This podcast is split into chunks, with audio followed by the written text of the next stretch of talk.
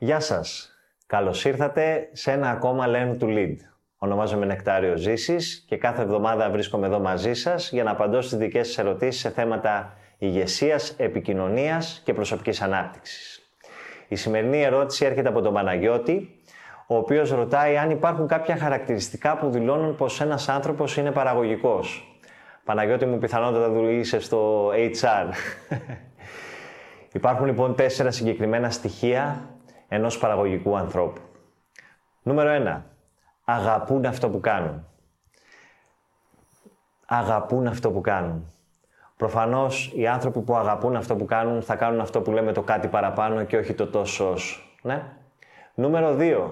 Συνδέουν τους προσωπικούς τους στόχους με την εργασία τους.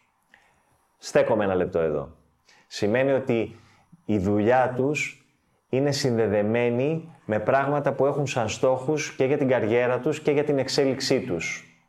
Δεν κάνουν κάτι διαφορετικό από αυτό που θέλουν να επεκταθούν. Νούμερο 3. Είναι ικανοί στο να εστιάζουν. Δεν υπάρχει κανένας άνθρωπος που είναι πάρα πολύ παραγωγικός που δεν έχει τη δυνατότητα να εστιάζει. Η εστίαση είναι πολύ σημαντικό κομμάτι των παραγωγικών ανθρώπων. Και το νούμερο 4. Διαισθάνονται και βλέπουν ευκαιρίες. Μια πολύ καλή ερώτηση που μπορείς να κάνεις λοιπόν είναι όταν θα έχεις κάποιον άνθρωπο απέναντί σου να τον ρωτήσεις γιατί έχει επιλέξει το συγκεκριμένο τομέα εργασίας. Μια απλή ερώτηση. Πώς επιλέξατε αυτό το χώρο; Αν λοιπόν αυτός ο άνθρωπος σας απαντήσει ότι αγαπάω, αυτός είναι ένας χώρος που μου αρέσει πάρα πολύ και σκέφτομαι ότι τα επόμενα 2-3 χρόνια μέσα από αυτή τη δουλειά θα εξελιχθώ και πάντα ψάχνω και ευκαιρίες και μου αρέσει πάρα πολύ, τότε μάλλον, γιατί υπάρχει μια ολόκληρη διαδικασία, μάλλον έχεις βρει έναν παραγωγικό άνθρωπο.